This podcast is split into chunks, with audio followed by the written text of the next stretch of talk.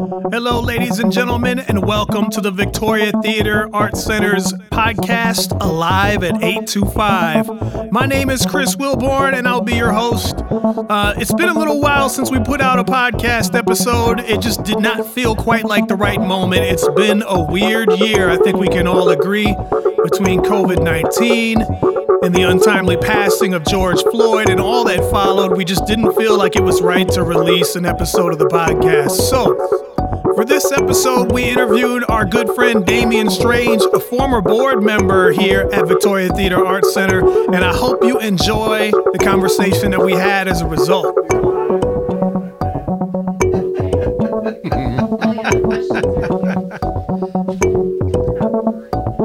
we're well, we're not live, but we are Rolling. we are rolling. That's not what we did, is it? Yeah, it is. Oh, there it is. All right. We are super excited to have a good friend of ours here today. Who, why don't you introduce yourself? We'll let you we'll let you do the introduction. Who the heck are you anyway? uh, well, I'm Damian Strange. Um, I live in Frogtown uh, with my wife Karina and our two-year-old son Ezra. yep. And yeah, I'm a musician, composer, a sound art- artist, and yeah, Yeah. Yeah. Exciting. Well, uh, we're excited to have you on. At some point, Ezra's going to get a little bit older, and maybe we'll have him on here as well. We'll have you come back with Ezra, just because that'll be super fun. Um, we wanted to sit down and talk to you today about all those things you just mentioned about being a musician and a composer, and about so much more, because we happen to know that you're a man about town. So, um, let's start with this musician side of things. You have a band called Moore's Blackman. I do. Tell Yeah. me everything. Moore's Blackman is a is a trio. We've been around. I think it's almost been it's been like four years, almost five years now. Um, and uh, we have uh, Khalil Brewington on drums. He's played in a number of bands around town. Yeah. Um, and he and I have been playing music together for like twenty years almost now. How, how did you guys meet? Um, I think we met through. It's it's it's a little blurry because those days were a little blurry. Uh, back then, because we I was gigging a lot and like never never on like big stages, but like lounges and things like that. And I think that's that's kind of how we met. Um, I used to play with uh, DJ Don Cuco or, or Rico uh, Mendez Okay. um, a lot. He was in my band, and that band broke up, and he was doing all this DJ stuff around town. And he was always doing cool stuff by bringing in like musicians to play with him, which is very similar to what he's doing right now. Yeah. Um, and I was playing um, sax with him, and uh, I think eventually, like a group of those folks just formed an, a group that's kind of stayed together. Yeah. And Khalil was playing drums uh, in that group, and, And he and I just kind of connected and hit it off, and And yeah. so you stole him away and started something else. And you said there's one other person. Who's the other? yeah, who's- Antoine Martineau. Yeah. uh, who has um, also been a- around town. He he was in the he played bass in a band called Disasterati. Um, and yeah, and he's you know he's been a community organizer. He actually used to be the ED of I think it was uh, Can Do Central Avenue Okay. Neighborhood Association in um, uh, in Minneapolis, and uh, I met him uh, working at NOC. Uh, Oh, okay. I was actually running. So that uh, wasn't a purely musical connection. no, first. no. Okay. I was running like a get uh, get out the vote campaign. I think that was in 2013 for them, and he was an organizer working there as an organizer.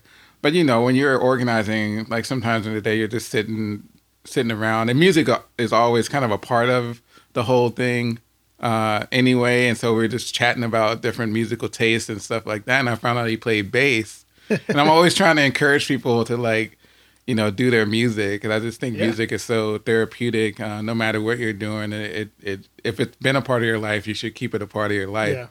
Um, so when Khalil and I were uh, thinking of putting this band together, um, we had we had a bass player that kind of wasn't working out.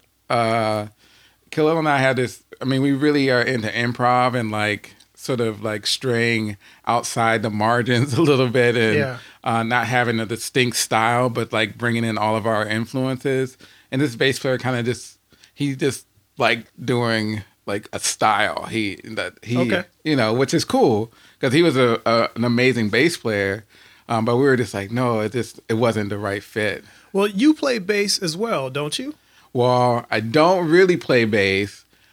I play like bass, like keys bass, um, a lot. Yeah. So uh, you, yeah. So maybe we should speak on that because Yeah. you're on stage playing a guitar. Yes. Why a guitar?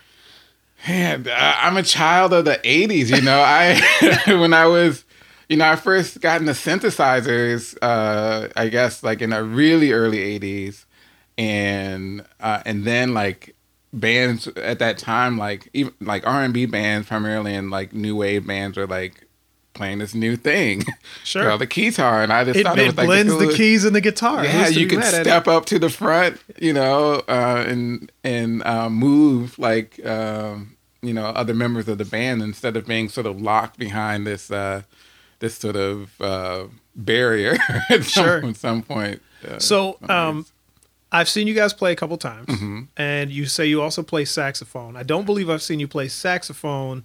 Does that ever come out at a Moore's Blackman show? Not at a show. Um, at a few rehearsals, like we messed around with it a little bit. Um, it's just so hard because we're a trio to fill in the sound. Really, that the guitar has been um, the the way I program it is to really fill in a lot of space. Sure. Um, and so it feels like you know we're bigger than a trio, or it sounds like we're bigger than a trio because of, of how how that works. When it's just us and the saxophone, which I actually wouldn't mind. Um, in fact, I've been in, I played in a group with Khalil where it was just like upright bass, me um, on sax, and and him on drums. Um, but we did, it just wasn't working with the sound that we had at the time. Yeah, that, that doesn't sound like it's anything near that sort of new wave Right. thing that maybe was a piece of the inspiration. yeah. Um, tell me what the inspiration was for the name Moore's Blackman. Oh, so um, so it, it's kind of funny because it's all come back. Um, Spike Lee has a movie. She's got to have it, Uh huh. Right? So, and Spike Lee was in his movies, like he's often Yeah. in his movies. He he's uh, I've somebody somebody said that he's like the Diddy of of film. He is the Diddy of film. Yeah, is. Like, I gonna be in the background vocals on every one of your songs. Gotta do it. Spike Lee might be in every movie. Yep. He, he- and so his his character in that was Mars Blackmon. okay, And people might remember it as I'm looking at like a pair of Jordans reissued. but that's Mars Blackmon. right? Mars Blackmon. So why Moore's? So more is like just because. Uh, well, I'm gonna, keep it uh, family friendly, but Khalil, Khalil, Khalil wanted a provocative name uh, uh, that you know sort of illustrated that this was black music. Okay. Okay. and so we went through a nu- number of names, and Moors um, just like sort of s- stuck as a you know the Moors who it, it ended up invading Spain, Europe, Yeah. and and um, and sort of lived in North Africa, um, or live in North Africa. Uh, so so Moors came up and I, and I think it actually was him. He was just like, oh, like Moore's Blackman, because he kind of riffs like that a lot. yeah. And I was just like, oh my god, that's perfect. So speaking of this whole uh, wanting to identify as as a black band or as black musicians in this, like last year, I'm not exactly sure when, but I remember seeing you posted something on Facebook, which I don't think you're on anymore. Um, you posted something on Facebook uh, talking about how techno is black music and how it's been appropriated uh, by modern EDM culture. Yeah. Um, that I, I had heard that before. I knew that sort of just because I came up around house music and techno for sure. But like, uh, I saw some reactions to that, and it got shared around with a few of my other friends. I don't know if they got it from you or if you just got it from the same place they got it. I don't know. But uh, a, I guess I should just ask: Do you have any uh, thoughts on that about how dance music uh, has sort of morphed away from being a thing associated with black culture? yeah. I mean, that's interesting. Because I because I hear some dance influence in Moore's Blackman as well. Oh, absolutely. Yeah. Uh, it's you know we bring and that's the thing we bring all of our influences to to the table and we don't like we don't discard any of it uh, and that's why we say we don't have a genre because we want to bring all of it together. But you know, again, growing up uh, in the time period it, period I I grew up in, you know, it was coming out of um, disco because I was born. I was born in in in '73, and like I think disco officially supposedly started in '74. Uh, which is like I don't know when you officially start. Yeah. anything, but It's whenever the cameras finally figure out which club to go to. right Yeah, exactly yeah. uh but but um but like hearing the transition from disco like well disco and then hip hop coming in in the in the uh in the um, 70s as well um seeing the development of those two those streams um of of black music um I you know I my mom was a singer and but she was also a young mom. So she was going to the clubs Sure. you know um while, when I was a young kid. And she you know was influenced by the music that was played there. And so she was she was a um sort of a, a vinyl lover uh and and bought lots lots of records too. And so that's how I got introduced to um sort of uh house music or techno. Well house music really um at that time. And I mean those were black folks Yep. you know doing it. Yeah. For, for those for those who are listening or just watching this and, and aren't aware of what we're talking about, so there's there's this whole thing which you've no doubt heard out there that's like your David Guetta or like your I don't know who's big right now, but like a few years ago it would have been like Tiesto and those guys, and yeah they are all playing a music that started out in the sort of poor and often gay black neighborhoods and clubs of Chicago yeah and Detroit took it and made it harder. yeah And that you know, and that's techno. So you have a house in Chicago, sort of by way of New York, thanks to a couple of DJs who immigrated, and uh, and uh, and then Detroit really made techno. And a lot of the messaging that was in, especially those early techno songs, was very like very much about the plight of the inner city and how black communities were not getting what they're needed. absolutely Um, maybe with some uh, metaphor. it may not have been quite. It might not have been completely out there, but now that you flip that and now you just hear Calvin Harris, right you know, the message is just like it's the summer and we can go on a hot date and uh, it's just a whole different thing. It is And not. it's- not a message anymore. and and it's you know it's crazy about it what is crazy about it is that you know it's fine I, I love how you know music sort of evolves and and and it flows like that just like language does um well music is a language and but it's just like you want to recognize like the origins and that, and that's like the the part that that's when it becomes appropriation like you you act like you invented it like there's Yeah. no there the the beginning gets erased the origins get get gets erased and um you know that happens a lot at, um with with black music and you know in in, in cultures of color in general Yeah. you know where we don't recognize the origins of things Yep.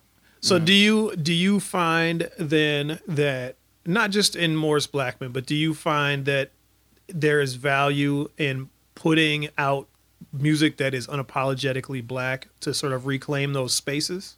i think so Yeah.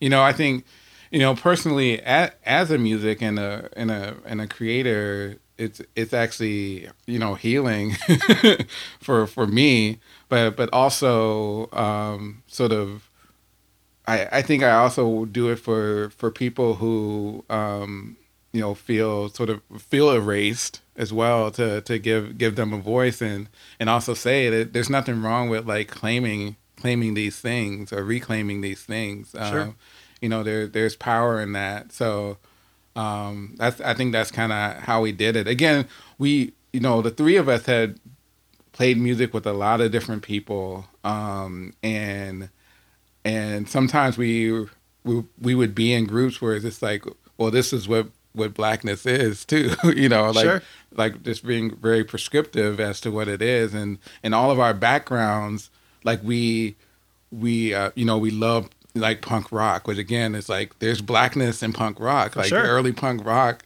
like there's, there's that's black you Yep. know um we we love dance music we love um we love jazz and we can talk about the history of jazz yeah, I mean, obviously a parallel there as far as the appropriation of the music goes. right Um, and I think that it's not just black music. There's lots and lots of cultures out there who can say, "Yeah, we started that, and Yeah. we don't know why it is where it is now." yeah absolutely yeah Pause. Sarah's gonna bring the family through the screen here. Hi, Nathan. Hello. If you're watching this on film, you just saw the backpack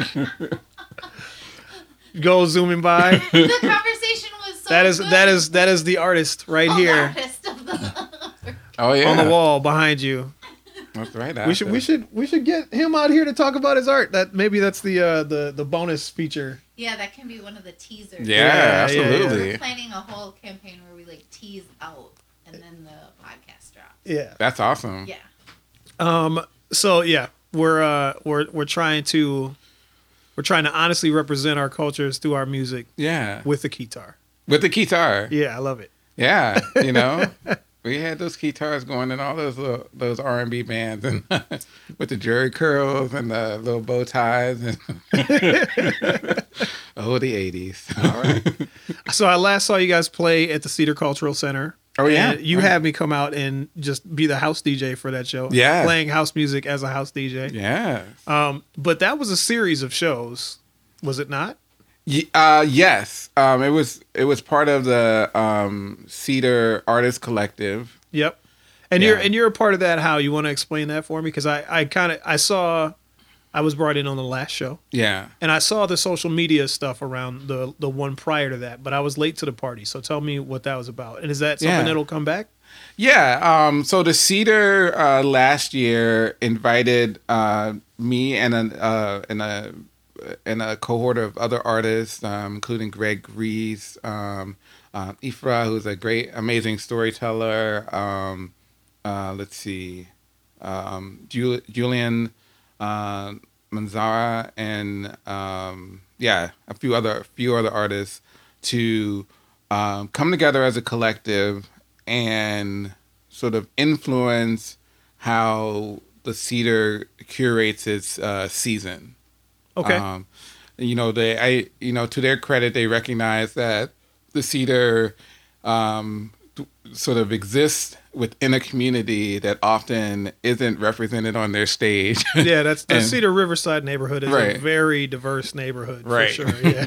um, and, and um, particularly uh, East African, uh, and um, though they are a world music venue, again, uh, it's, it's it, it historically hasn't sort of had uh, those members of those communities on their stage or in their audiences, and so that's what they really wanted to do. They they took the approach of saying, "Hey, well, why don't we?" Um, so bring in some uh, artists of color uh, who have connections to community um, and, and communities of artists uh, to help us uh, design a series that is designed to help our those communities see themselves in the cedar. Okay. Uh, so I think that was the goal. So the show that I was a part of, and thanks again for that, Yeah. uh, was really focusing on just the Frogtown neighborhood. Yeah. Well, Uh, Frogtown and Frogtown Rondo. Rondo. Yeah. But yeah, it's sort of in name as I saw it in social media, it was it was a lot of Frogtown. yeah. Um, and there were some really phenomenal artists that were brought through. Yeah. I don't know if you want to speak to that lineup or any of the other ones that you would put put together. Yeah. Um, so in that show, obviously we had you um, as the house DJ. Um, we had uh, Tou SaiKo, um, who brought in a a, a group um, to perform um, traditional uh, Hmong poetry uh, with uh, also traditional instrument. And I always have a hard time It's called a gang. gang. Yeah. This Yes. Is, there's one right here on the Left. Yeah, gang. uh, because I don't, I, I don't want to mess up the pronunciation because I know, uh, but um, but I was really excited. I did not prescribe that for him, but It was uh, it was a great show. yeah. Um, but I was happy that that's how he decided to put together his group. Um, we also had Alicia Tao, uh, who's a really amazing um, songwriter and performer. And um, Yeah, she she was the surprise of the night for Yeah. me. She was great. Everybody was great. But Yeah. she was she was she she came up and was very nervous. yeah, And you know how it goes. Sometimes somebody's nervous and they they I mean people do fall on their faces sometimes Yeah. when they're nervous. So I was like, oh no, come on, please. yeah. You're gonna do and then she blew me away. Yeah, and um, two uh, Tou SaiKo credits. Uh, uh, he pointed me in her direction, uh, and immediately when I saw um, her work, I was just like, "Oh, I mean, it's- it just it's so An easy Um, choice. Yeah, it was an easy choice, and I was actually surprised that she had saying that she was saying that she hadn't per- performed on like a stage that big before. You know, I was like, what this? You know, and I mean that's that just shows you like sort of the necessity of a place like the Cedar reaching out like that, and and the necessity of having um more community spaces for for artists like that to Yeah. to really develop their their craft. We're we're working on that. yeah. We're working on that. Um, but we also had, yeah, yeah, we are, and and I mean that, that's exciting, and I hope to get into to that. Um, we had um, uh, Shahidi, uh, who was also a, a solo artist, um, guitar uh, singer songwriter, um, who now I see like is everywhere.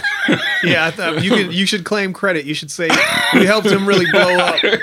He got his he got his foothold in the scene because because you put him on. yeah, I mean, I kind of be like, oh, you know. Once you once you hit it big, you know, maybe kick a little back too. You call that the finder's fee? right. Is that what it is? right, right. But Shahidi, just remember he needs that money. right, yeah, right. But I met, you know, I met him through his sister, um, Sagira, who's an amazing poet, um, and we worked on a project last year, uh, or actually two two years ago now. Um, our space is spoken for, um, and we performed at Frogtown Farm together, and so. Um, that's her brother, and I, I had been following him on uh, Instagram, Okay. he um, he's very good at uh, really sort of uh, putting his music out there through Instagram stories, and I was just like, oh, this dude's coming along, like, and you know, I wanna, I really want to support um, artists of color, so I was just like, hey, I got the show, you know, you live in St. Paul, and um, let's let's do it, Yeah, let's let's let's make it happen. yeah, yeah, Well, it was good. yeah, and then Mike uh, Dazzle, uh, yeah, Came through and did his came thing. through and did his thing. Yeah. I thought it was funny because there were some there were some kids in there and he was like, uh, I'm gonna be doing some cursing now. well, he gave a disclaimer. You know, he didn't talk to me. I mean, I let everyone know. It's like, well, it's going to be a family event because I wanted it to be a family event. Um, that's why I was like in the middle of the day on a Sunday. It was Yeah. a matinee. Um, and uh, he was just like, well, I, I think I'm just going to do my thing. And I was just like, look, I mean, I'm not, I, I'm not ever going to be in the business of censoring an artist. I, I let you know what the situation is, and then Yeah. you decide what you want to do. well, you know, you're showing you're showcasing the flavor of Frogtown and Rondo. Yep. And I think it would be a little bit of a lie Yep. if if some kind of like what do they say what they call it urban music was not in the mix. right. right. and uh, it's just a fact there's gonna be some swearing. Yeah. Yeah. Uh, you're gonna hear it walking down the street, so you might as well hear it on the stage. Yep. Kids, plug your ears if you need to. But, That's you know, right. yeah. Parents, if you're uncomfortable, there's food in the lobby. yeah. Yep. So you you went through uh, maybe not you specifically, but you as a collective with Cedar went through uh, some hoops to get some funding to put that series Mm-hmm. on. And uh, I I thought it was a really cool model. So there was not a ton of stress around like turnout and ticket sales. Mm, you right. could make it comfortable for the artist to really make it a showcase as opposed to having it be um, a show, if that makes Yeah. sense. Right. They weren't concerned with like how many tickets they were going to sell. yeah. Yeah. Yeah. that I, I thought that was a good look and while i'm sure that it everybody would have loved it if the place was sold out crazy packed to the you know to the ceiling um, i thought that uh, having it be really chill was really nice because you also had some vendors that were there yeah. and it made it so people could meander and actually spend some time talking to each other i really, Mhm. I really liked that part of it Yeah. yeah and then you guys got to round out the night i think you guys were well you guys didn't you didn't play last but you played played sort of like at the the peak i guess Yeah. Yeah. Yeah. So pretty cool. Um, let's see. Can you tell me a little bit about? Well, I guess I should ask. Like, were you the one that went and actually got that grant money, or were you? No. Were you brought in sort of after that was? had? They they got the money and they put the the group of artists together. They put the you know they made their pitch and um, wrote the grant. And uh, once they got the money, they they brought us in. hmm Uh, I'm going to ask you to to do a thing here because I feel like there may be artists who listen to this Mhm. who are probably trying to figure out where on earth they can play a show Oh yeah. or how they can get the money to put together their first album, their first whatever whatever their you know Yeah. they, you need a new easel, you need a new camera, I don't know, whatever it is that helps you support your art. And they may not be aware that there are grants out there for artists. Mm. Um, do you have any tips for somebody who's never even thought about applying for a grant as far as what to what to look out for, where to even get started, ground level on that? Right. Yeah. You know, um, I think. Well, I well, there are a number of groups um, on on Facebook that um, there's uh, one that's called I think the Melanated Artists uh, Minnesota Melanated Artists uh, Network, um, where people are sharing things all the time. Um, but you know, in Minnesota, we're actually really lucky um, to have a lot of arts funding, um, and uh, through the uh, the legacy amendment uh, that was passed, like I think almost six years ago now, or what is it, twenty twenty? Lord, uh, yeah, something like that, and um, and that means that we we fund we give a lot of money to um, the state arts board, and then the state arts board gives money to uh, the regional arts councils. Like right in the Twin Cities, we have MRAC. Right. So hang out my MRAC website. uh, So that, that's what I was going to ask. Yeah. Is it just kind of become? Does it become a game of just sort of googling grants? Yeah, I mean Yeah. that's what I do. I Okay. literally do that, and you know, it started um, really local. Uh, it was like the MRAC grants. Um, we we also have some pretty amazing foundations. Uh, two big ones that fund individual artists would be Jerome Foundation, um, and Jerome is really focused on emerging artists. So if you're just starting out, then that's like the path that you probably want to go um, go and and uh, like seek out. And and the thing is, like you can actually just go to them and like say, hey, I'm you know I'm an artist. I want to learn more about like your programs and what you have. You can like you can do that. Okay. Uh, I know that's like the funny thing because I worked in philanthropy for like three years as a fellow to to learn more about philanthropy, and I think that one of the things that I found out is that for me, I thought like you know they're up in this tower and it's Yeah. hard to get there, but but you you That that was for sure my perception Yeah. in the beginning. And- Yeah. Which is why I, I know you probably have a lot more experience with actually applying for and getting some of those grants than I do. And I just figured maybe if it helps one other artist out there to hear somebody who's been there before, yeah just you got to just try. that you gotta yeah just try and me I mean, you're gonna get rejections. I've I've gotten a number of rejections, and I mean, rejected to the point where I was like gonna stop.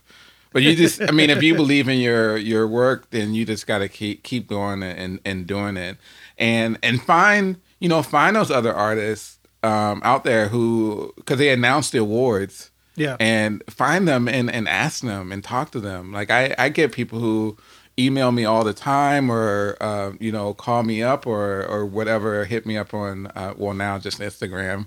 But you know and say hey like there's this grant. I saw that you got it. Like can you tell me anything about it? And I'm always happy to to share that information. So okay. yeah. Well, uh, you want to plug your Instagram account so people can get at you? Sure. Uh, Maestro Strange is the is the the IG or the gram or whatever you Yeah. want to call it. Maestro Strange. Yeah. Yeah, keep it grant related in the DMs. Right. Um, uh, okay, so that's cool. We'll pivot away from that so that we're not just talking about money all the time. right. At the beginning of this, you also said that you were a composer, and I know this to Mm. be true. Uh, but I will confess that recently I haven't seen a whole lot going on, uh, sort of publicly Mm. Yeah. with you on that.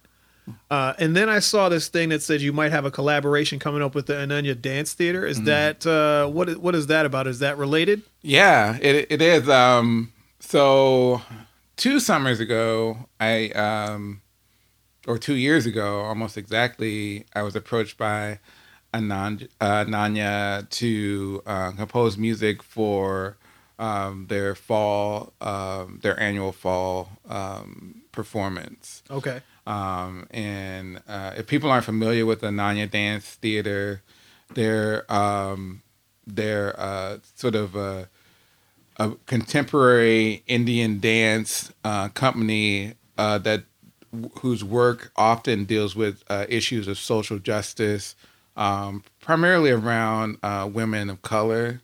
Um, and so I've seen a number of their works, and one of my really good friends and, and partners and collaborators, uh, Queen Drea, Sure. uh, who's um, you know from from Rondo, um, had has collaborated with co- collaborated with them uh, often, and so I've I've seen many performances, and I was really honored when she uh, invited me to uh, sort of score their their show. So we did that one, and um, it went well. And they liked you. They liked me. um, so last year they had some. Um, oh, why am I forgetting her name? Um, Renee. Um, Renee's last name. Uh, I should have like notes. um, who's an ensemble member did the scoring for uh, their season last year, and that was phenomenal.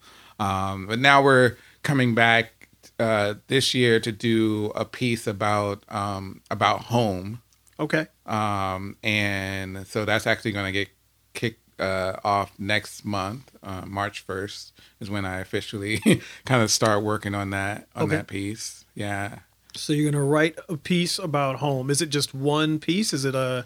Well- are you are you effectively helping them program an entire show around that? How does that work? So I, the way her, Or to be determined is the way their yeah the way their performances work is like it's really really a long piece. Um like the piece i wrote in uh in 2018 was 90 minutes long. Oh wow. um and but it had it was divided into sections. Um so i mean there was like a story a through line story and and there were like you can think of them as as movements or chapters of, of the story and i i assume um from the notes at least that i've been getting uh so far that it's going to be a similar sort of thing where there's like an overall theme and a, and a, uh, a story thread that is then divided into to sections Okay. um, yeah Cool. yeah Well, I'll be I'll be watching for that for sure. yeah i'm excited Um, are you composing a whole lot outside of that right now? Well and actually if so, are you working on specific things, or is it the kind of thing you just do for yourself at this time? It's um well I have two two speaking of grants, I have two um uh uh funding uh projects or funded projects that that uh I I'm working on, I get to work on. Um I I got a create grant from uh the American Composers Forum last year uh to work on um opera number 2 um, and uh, I have five years to do that one, so I'm kind of taking my time with it. Uh, Does that mean you're procrastinating? I'm prec- yeah, I'm procrastinating a little bit on on that one um, because actually very close to getting that one. A little bit after that, I got um, the Jerome Art um, Jerome Hill Artist Fellowship, um, which is a two year opportunity to sort of develop your your craft, and and what I um, wanted to work on with that project is actually um, something that is very personal to me. Um, I have a tremendous fear of water. I have so I've had it all my life. so you're using that money to buy a sailboat? well, I I want to, you know, I'm using using it to like work on conquering that fear through through storytelling. okay. Um, and at least I'm thinking that's one thing. You know, part of having that sort of condition or that phobia is like wondering why I have that phobia, and so I often thought like um, I would have daydreams or or dreams about um, what I thought was like past life experience, and that and it was often me being on a boat and being a sailor, and so I thought that that was one of it. But then once I began to understand sort of genetic memory and, and things like that, I was just like, well, maybe it's not me. Yeah. Maybe it was like an ancestor, and maybe that ancestor was, you know, affected by the Middle Passage or transatlantic slave. Have you uh have you attempted to look into that? Well, see, I mean, I, I realize obviously that like we can't all always trace back our families Right. that far. Uh, Yeah. But uh, have you have you looked into that to see if you can track any of that history down in your family? Well, I have done uh, some genealogical work. Uh, I've done my DNA, and I, so I know sort of the area. Oh of- man, ancestry.com's got you. yeah, they they do. Some some somebody somewhere out there in the dark web has got your DNA information. But I'm trying to figure out ways to sell you ads for Viagra right, right, now. right. but I'm just like, honestly, I think they had our DNA before any of this, you know, started. So I wasn't too concerned about that. But um, what I did do was decide to write a piece um, that is a positive story about water, because often, again, those stories end up being about like the Middle Passage or um, or about um, you know uh, segregation of pools and beaches during during that time, um, drowning and, and things like that. Um, and so I wanted to find a positive story. And since I grew up in D.C. Uh, in very pro- close proximity to the Chesapeake Bay and um, have an affinity for that area, I wanted to write a piece about that area. And then I wanted to connect it to um, sort of an ancestral connection to water. Uh, again, looking at the continent of Africa and all that shoreline, you know, Africans had to be on the water, Yeah. even though in Western history we don't talk about black folks on water. Well, and there's that whole thing about the stereotype about Right. how black people can't swim. exactly. Exactly. Uh, so I just came back from Senegal, Yeah, um, where black people swim. and it's completely surrounded by water. It's got it's a coastal place. It's a coastal place. Uh, there's a long history of um, of black uh, folks or humans being on the water, and some of the earliest um, collection of artifacts are from communities that uh, were water uh, dependent, and so um, that was a very cool experience. Uh, I'm using that uh, the the history and culture uh, lessons that I got there uh, to inform this piece um, that I'll be working on uh, for the next kind of year and a half. Yeah. Yeah. So when you're done with this piece, Mhm. you got to think about where you're going to perform it or where it's going to Oh. where it's going to be debuted. You got to you got to do that. As much as I would love to see that here in Frogtown Rondo, I feel like you've got to move that somewhere near water. Oh, well, I mean, we do have the Mississippi River just a neighborhood away, I guess. we do we do have the Mississippi River. Um, you know, one of the things that I think I'm I will do in the next year and a half is can uh, have performances that lead up to like the the bigger piece. Um, like I'm already. Uh, I think I have two performances coming up. One is definitely going to be music inspired by the trip to Senegal. sure. Um, um, that's going to be at uh, Hook and Ladder on March 1st. Okay, exciting. Yeah. And um, That's coming right up too. that's coming right up. And so I got to. we're, we're, I'm gonna let you in on a secret. Yeah. We're hoping to debut this podcast on March 1st. Oh. I don't know if it's going to be this episode, but we'll, we're we're recording a bunch of them right now. Right. It's, it's February as you listeners are hearing this. Yeah. We're recording this in February, so we'll we'll sneak out on social media about this show if you'll get us the if you'll Okay. send me a text or something with the rest of the information, we'll sneak it out there on our social media. I will definitely do that. Yeah. Yeah. Um, but you know, um, I've been kind of looking at uh, Penumbra for um, as a possible location. Um, but you know, my hope is that uh, my hope that is that it could be like right in my neighborhood. Yeah, well, so this is a this podcast is a presentation of Victoria Theater Arts Center, and we're very much working to build that art center right there on University. This uh, podcast is called Alive at eight twenty five, Alive at eight two five. We're still working on the technical pronunciation of that, I guess. Uh, the and that's the address. It's eight two five University Avenue. So if you're listening to this, or if you're watching this on YouTube or wherever our lovely host Sarah decides to put this, uh, you can definitely dri- go drive by it. You'll see it is not ready for your performance. Right, not I'm yet. afraid to say. not not quite yet. Uh, but we're we're working on that. Uh, we're we're really excited that the city of St. Paul has has has given us the nod to go ahead and be one of their projects for bonding, and That's amazing. I think we'll kind of we'll kind of leave it at that because we're we're working, but I think that work is still largely behind the scenes. Yeah. We're trying to promote artists such as yourself right now. We're Yeah. trying to we're trying to make sure that since we don't have that space open yet, that we're not uh, we're not leaving you guys without a venue at all Yeah. to get your work out there. So we're trying to build that awareness amongst our community that that you're even here. Great. So- I mean, that's that's necessary too. That. Yep. Yeah. Um, I know you as a Frogtown dude, and I know you're not originally from St. Paul, but I know you as a Frogtown person. Where am I Um, right Yeah. um, the uh, you've been here for how long have you lived in Frogtown? Oh, let's see. Um, it, it seems like longer, but it's really only been six years. Okay, Yeah. six years is not a short amount of time. No, no. Well, you're raising a family here. Yes. Um, and you know, I I was born and raised right on the border of Frogtown and Midway. I was like right up there on Lexington and Lafond. All right. Yeah. Uh, and nowadays, if you look at a map, there's such a thing as East Midway and West Frogtown, and that is Yeah. super confusing to me. I remember when I when we moved here, I was like, "Oh, I'm in Frogtown." Then I looked at the map; it said West Frogtown. I'm just like, "What's West Frogtown?" yeah.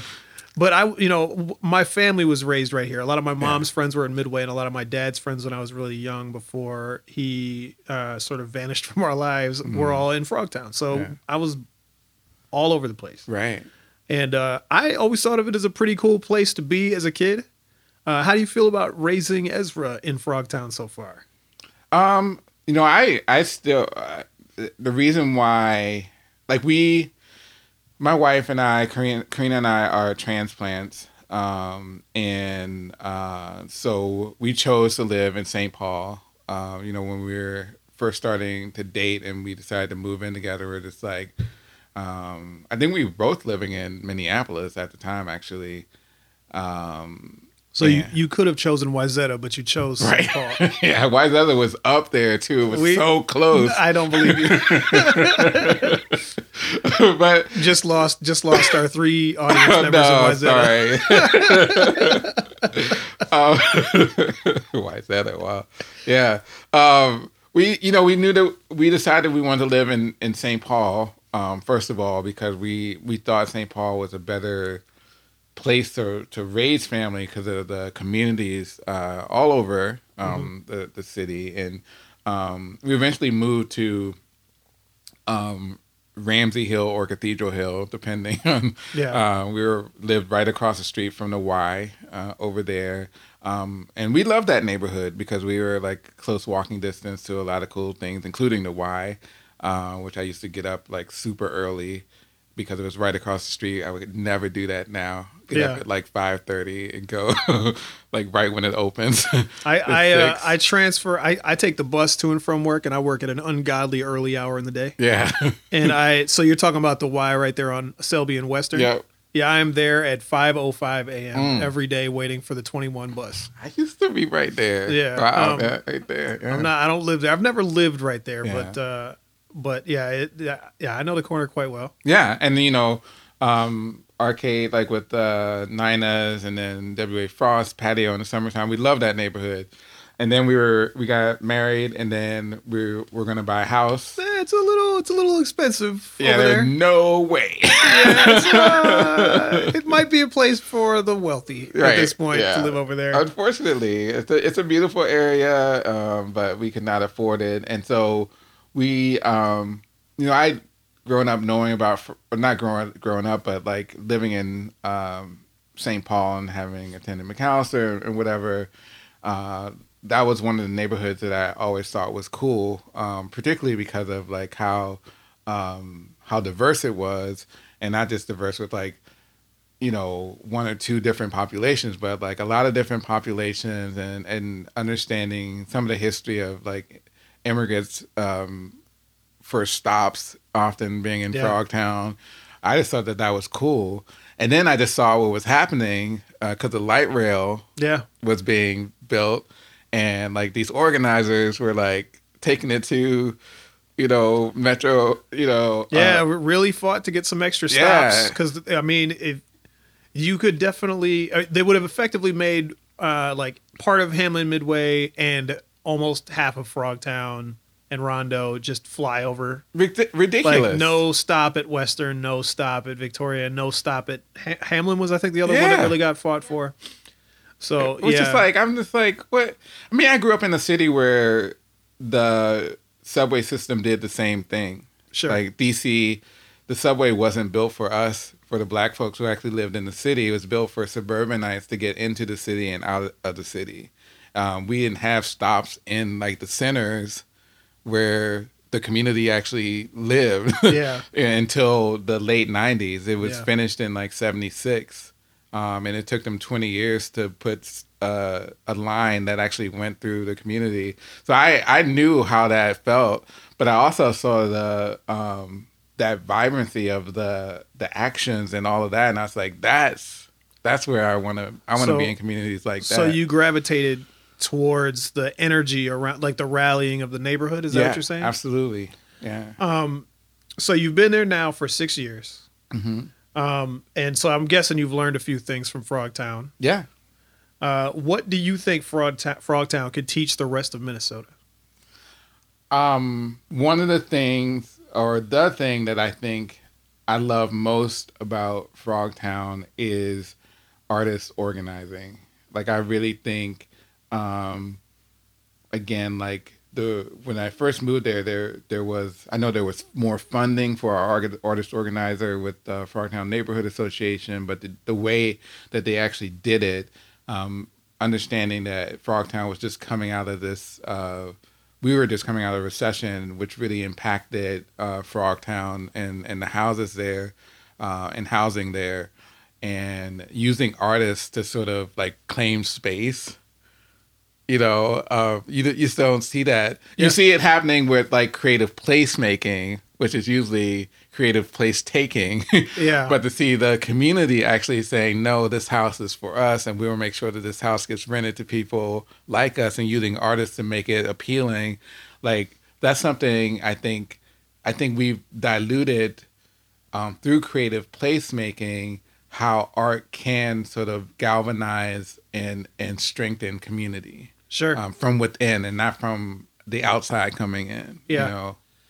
What's uh what's interesting to me is that growing up in the area, you you know, kids don't see that sort of effort. They Yeah. just see like the sidewalk where they ride their bikes or whatever. Yeah. And it's interesting, you know, I went to high school with a lot of the artists who have been who have become these these community and arts activists. Um, and it's interesting to have seen that morph and to have not really felt it because it's just the way it is Yeah. right? I didn't come at it from the outside, and it's uh, somebody, somebody. I don't remember who it was. Uh, it'll probably come back to me later. But uh, somebody, like earlier this week, had said to me, like, it is just crazy how active this corner of St. Paul is. Mm. Like, you go to the Capitol, you know, for some protest or some action, and there's always somebody from this corner of St. Paul. Yeah. And uh, I'm like, yeah, I guess that's true. I, it never, you know, again, when you're staring right at it, you don't notice it if Yeah. you've been there the whole time. And So- you know, thinking of like raising, like you mentioned, raising a family or raising the kid. You know, I want Ezra to to to know that growing up. You know, and and and you mentioned like this corner of St. Paul. Like I also know that I feel, or at least I feel, again, not having grown up here, that you know Central High School also has you know uh, something to do with that. You know, we I look at the folks that I know that went there, um, and they're you know they're the artists that I admire. Uh, you know, I mean, I know that our you know our mayor is from there too. Yeah, yeah. But you know, your you know your bandmates uh, um, went to Central, and um, I think of folks like uh, Tish Jones, and and like what what she's able. She's. I, I mean, I remember seeing her as a as a youngster, and now now she's this amazing artist. You know, nationally recognized. Yeah. And, and you know, I want that for for for Ezra. Yeah. Yeah. Well, uh, Ezra is in the neighborhood and may, if you guys stay in the neighborhood long enough, end up right there at Central. So we don't plan on going anywhere. So. he's next, right? Yeah. I like that. Um, we're gonna keep talking about Frogtown for just a minute. Sure. Um, tell me three things that you love about Frogtown. Mm. I love food.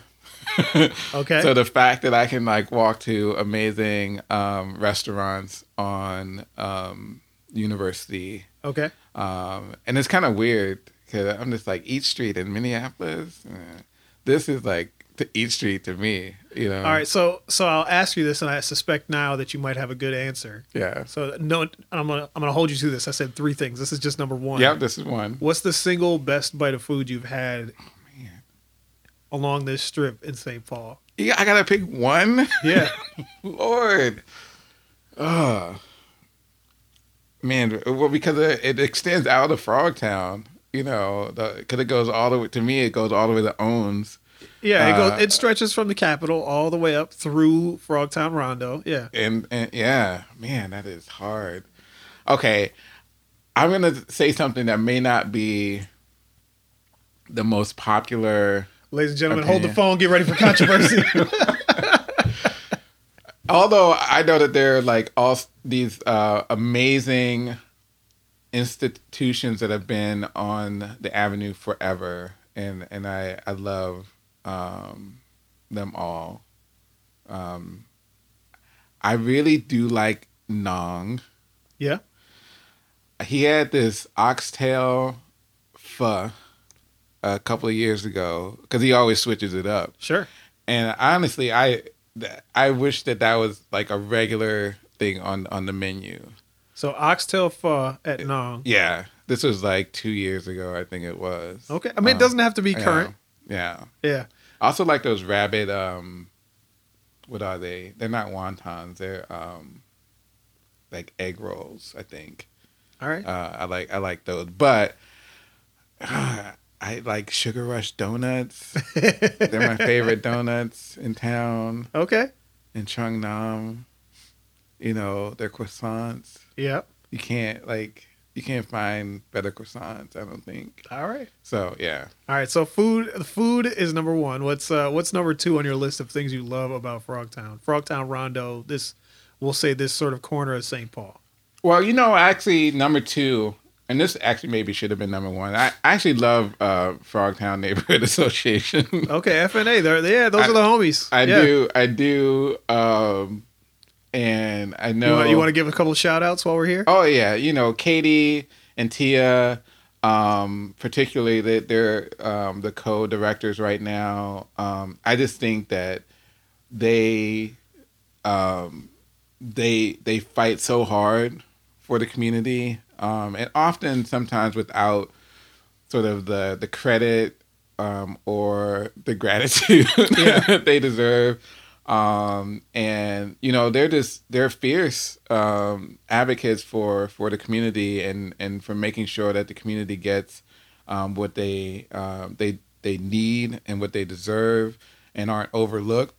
Um, and of course, you know, I mentioned Tou SaiKo, uh, who works closely with them. Um, Yeah, and we're we're hoping to have come in for one of these Mhm. interviews in the next week or so. Yeah. you know and you know they put out to me one of the best sort of public um like sort of documents uh that that I've ever seen um when they did the small area plan yeah, and they had better known nowadays, I guess, just as Smapple. Smapple Yeah, um, and the way that they did it um, was in in such a way that anyone at any level can understand what the plan is for the community. And I think that often, like we we like using sort of academic or you know public uh, policy speech too much, and and so for the average person, they they don't understand what's happening until it's too late, and they can't have a say. Yeah. Um, and so I really uh, Katie especially is a very like plain talk. Let's get everybody on the same page Yep. type. Which yeah, I really appreciate that as well. Yeah. yeah. So that's like that really should have been number one, honestly. All right, Yeah. so now we've got number two and number one. Yes. What's your number three thing you love most Ooh. about St. Paul? um, well, even though I think it's it's underutilized. Well, you mean Frogtown, right? Frogtown, Rondo. Yeah. Yeah. Um. So I do. I really like Frogtown Farm. I do. I think it it it could be used better.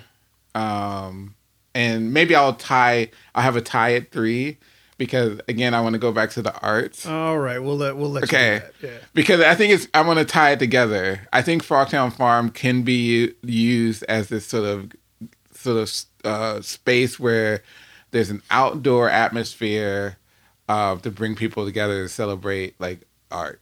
You know, Sure. um, in the in the summertime when when we have so many cold months, you know, and you just want to be outside, that's a place to go.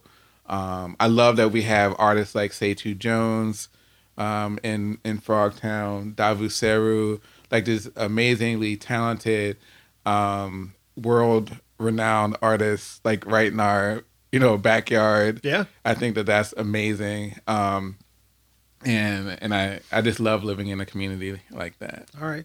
Yeah. I'm gonna flip it around. All right. Give me three things you don't love about Frogtown Rondo. Oh man. Don't be too hard on us. Okay. what don't I love? Um. Well, let's see. And don't say trash service because Melvin Carter will come right in this room. I, you know, I got no. My trash gets picked up, so I don't know with all this, all this stuff. I've never had an issue with the new trash service. you know what I don't like though? I hate the. It's the roads, man. It's the roads. It's yeah, potholes, Potholes and and, and uh, plowing. and the lack of plowing. Yeah, it's it's like, come on, we gotta we gotta do that a little better. I'm, I'm not gonna harp on on the the garbage stuff, but man, my my shocks, man. Yeah. I'm just like, can I send the bill to the city? if I- my axle breaks. I observed a thing last year, not this year. Maybe all their problems have been solved and they're just being cheap this year. I Yeah. don't think so. But last year, um, on my, on my mom's old block, which is a very slight hill, Mhm. that was not steep at all. Um, we watched one of the old St. Paul snowplows attempting to plow the street and being unable to do so because it was rear wheel drive only and was Oh, just no. sliding on ice. So I suspect that it might be in part an equipment issue. Ooh. I don't know for a fact that that's the the whole problem. Well, that would make sense. but uh, I mean, if you can't make it up like No. two percent incline after a foot of snow, and Uh. you're a large orange snowplow, yeah. yeah, we might have a problem. Yeah, that's. hey, come on, Minnesota. We're we're the snow state. We It- need to have that equipment. It all we comes it all comes down to a budget that is way over my head. I'll Yeah. just say that right off the bat. Yeah. All right, what about number two? What's number Uh, two? number two, Don't um, don't give me anything you hate. Just things you don't love. Yeah, yeah. Um, so there's nothing to hate about Frogtown or Rondo, y'all. no, no, no. Um, God, what it what is um. I think. I think I speak of like the restaurants, right? I kind of wish there was more open later. Yeah, You know, this is- this is one of my Paul things in as general. yeah. Unless you're downtown St. Paul, right. there's really not a whole lot of like food open late type Yeah. options. like I feel fortunate that I live like close to Ngon and I Yeah. can you know can walk home from there. But I'm just like they're Because they're know, open till midnight on Fridays at least, right? Yeah, Yeah. yeah. So We uh we took a trip to Spain a few years ago and were really happy at how late everybody eats dinner there. Just Mm. regular dinner is at 10 p.m. yeah, I would do that everywhere if I could, but yeah, everything in in Frogtown Rondo, especially the things that are sort of up and down the main Yeah. strip of University, those things are all pretty safely closed at around 10 p.m. Yeah. some of them earlier than that. Earlier. One of my favorite restaurants along that strip, and uh, just because not only because the food is good, but because they've been so friendly to us over the years, is Trieu Chau. yeah. I was like, that's, And uh, and that's my they number. they're not even open. Yeah. I don't think they're even open five days a week I anymore. don't, I don't- Yeah. Oh, really? I think they I think they're four days a week now. Oh, man. I could be wrong about that. Please don't hit me over the head if I'm wrong about that. Wow. Uh, all right, so roads don't really get plowed so great, and uh, food should be available later, and not just McDonald's. Right. What's, yeah, that's true. That's what that's that's two things. What about what about number three? Third thing you're not you're not sure you love about Frogtown Rondo. Well, I mean, this kind of goes back to either the um the late night opening thing or or whatever. I wish there was more places to see performances by local artists. You're trying to bring this back to me, aren't you? Well, I mean, I mean that's a, it is is related to that, but it's Yeah. just like Ngon used to like have live music, but I don't even think they're doing live music anymore. I can't say I've seen it recently, but Um, and but other than that, like where you know, you can't. Yeah. You know, you have all this, this space along University where it could be. at Golden Thyme used to do that sort of uh, Yeah. other side of Rondo. I, I, and now that they're in their new space, I don't know if they do anymore. I think they're figuring that space out. It seems like because I Yeah. know even um, Be Heard got um, moved to Hallie Yeah, um, Brown. Um, but yeah, that's a thing. You know, I I was like, like even the, even the bars. Yeah. you know, Arnellia's closed, and Yep. they used to do live. You know, some live music there.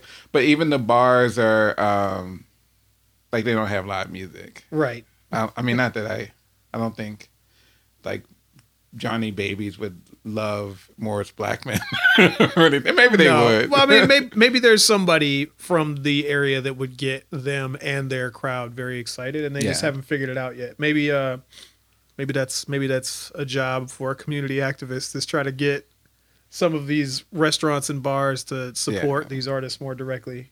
Yeah. Sarah, take that note down, please. Just kidding. um. So okay, that's three things. That's three. Things. Are any of those things going to make you move away? no, Yeah, I would say not. no. Not for me. No. All right. Um, I am thumbing through my phone because I had one more question in that line that I didn't want to miss. Mm, nope. Never mind. All right. Uh, back to the iPad. Um, oh yeah, there was a thing. Okay. I know you're a busy person. Mm, You've talked about a bunch of stuff that you're doing. yeah. And this is not a thing that happens in St. Paul, but you can hear it in St. Paul. How on earth are you finding time to also do a radio show? Oh man. You had two radio shows for a minute. Do you still have one in Frogtown Radio as well? No. Okay. I did. I transitioned Galactic Fantastic to KFAI. Um, yeah. So it, it did start. It started at um, WFNU. Um, how many years ago? Whenever it started, I don't know. Yeah. Um, and that was great. That was a great experience. Um, I hadn't done a radio show since I was in college, so that uh, to have that opportunity from uh, WFNU was was amazing. Um, but my show is on from uh, 4 a.m. to 6 a.m. Uh, actually, tomorrow morning.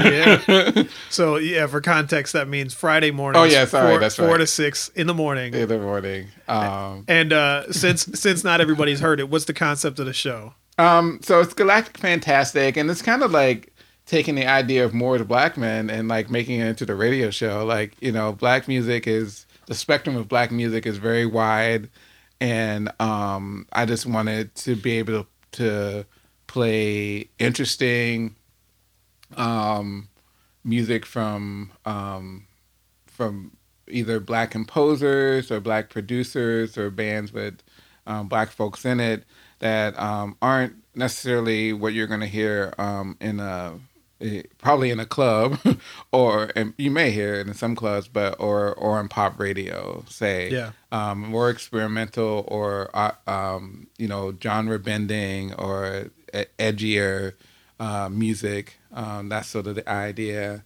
I just call it the the uh, the mystic sounds of the cosmos. Yeah.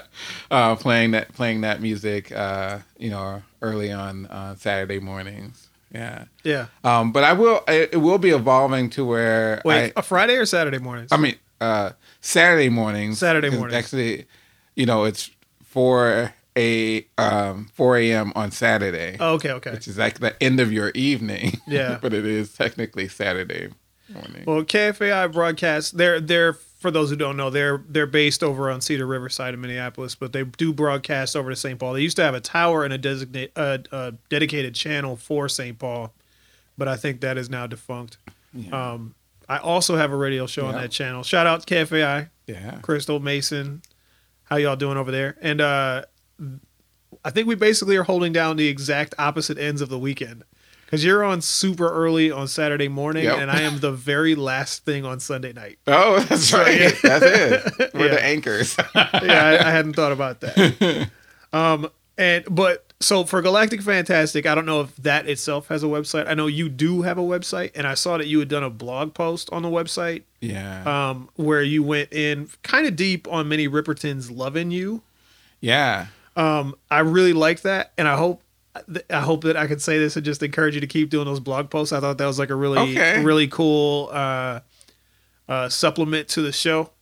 Because even uh, even though not everybody's going to wake up at four o'clock in the morning to listen, the sort of archive you can hear it. The, the you can hear it later. You don't have Yeah, to listen to it right then and there.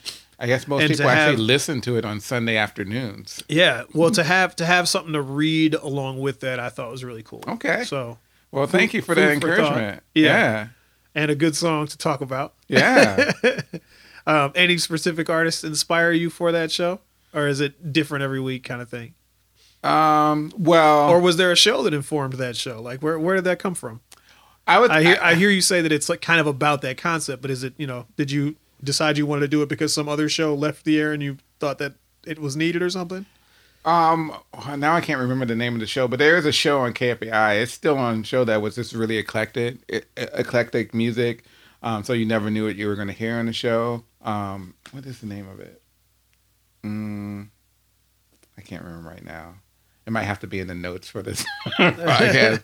Um, but like, I- I think really thinking about, um, like it, it kind of came about with me thinking about Afrofuturism and then really thinking about um, Sun Ra as the like sort of one of the at least sonically one of the fathers of Afrofuturism, and thinking of like the like the spectrum of his works, um, like it's just so so wide, um, and then you know that led me to like Alice Coltrane and folks like that. Um, and then of course I grew up on like P Funk and all, all of that stuff Yeah. And um, so I just wanted a place where I could play all of that stuff on the same show. Yeah. really, and then like throw in some contemporary um, stuff um, from the from the diaspora um, as well. So Cool. yeah, Well, I dig it. I have heard it as it's been on air early in the morning. Most of the Oh, time, you really? yeah, yeah. But most of the time, I hear it also actually uh, on Sunday because I listen to a few things before I'm before, I Before go you go go out, in and get ready for my show. yeah, Yeah. I've been throwing some house in, Yeah, uh, uh, getting influence from you. So All right. yeah, happy I could do that for you. yeah. Um, I said before we started rolling the microphones that if you had anything that you wanted to talk about, and I'll give you the chance to plug whatever you'd like to plug. Anything exciting coming up? We already know Hmm. March first you have a show. Yeah. I'm not sure if this is going to be out before March first or after. Um, if it is, it'll be very last minute notice. So, Yeah. anything else you got coming up? Um, well, two things that I have a, another larger ensemble that is um, sort of uh, it's a uh, octet um, that actually Queen Dre is in and Khalil uh, is also in that. Um, but uh, we are playing uh, a show uh, at Moon Palace Books uh, on the 13th of March. So maybe this will be out before then. um, but yesterday, um, uh, I mentioned I was in Senegal, and while I was in Senegal, I got a text from um, a, a pub, a really amazing artist, Witt, who uh, I think um, a few people, uh, Witt Sissoko is his name, and he like I don't think I know that name. he's a amazing uh, artist that's like kind of a conceptual or visual artist um, but he um, he wrote to me in Senegal and asked me to be a part of a cohort that he uh, is leading. TPT has this program called Art Is, um, and this will be the third sort of con- convening of, of cohorts for that.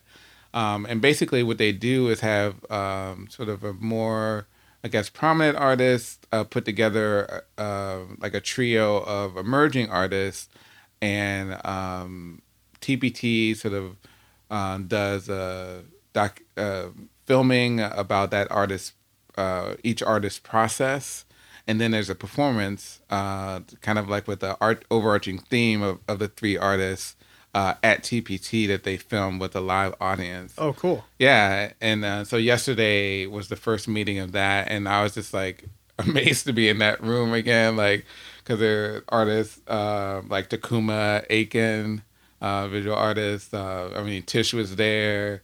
Um, Lady Midnight is in my uh, uh, cohort along Okay. with Mally. That's our cohort with Witt. Just had dinner with him the other day.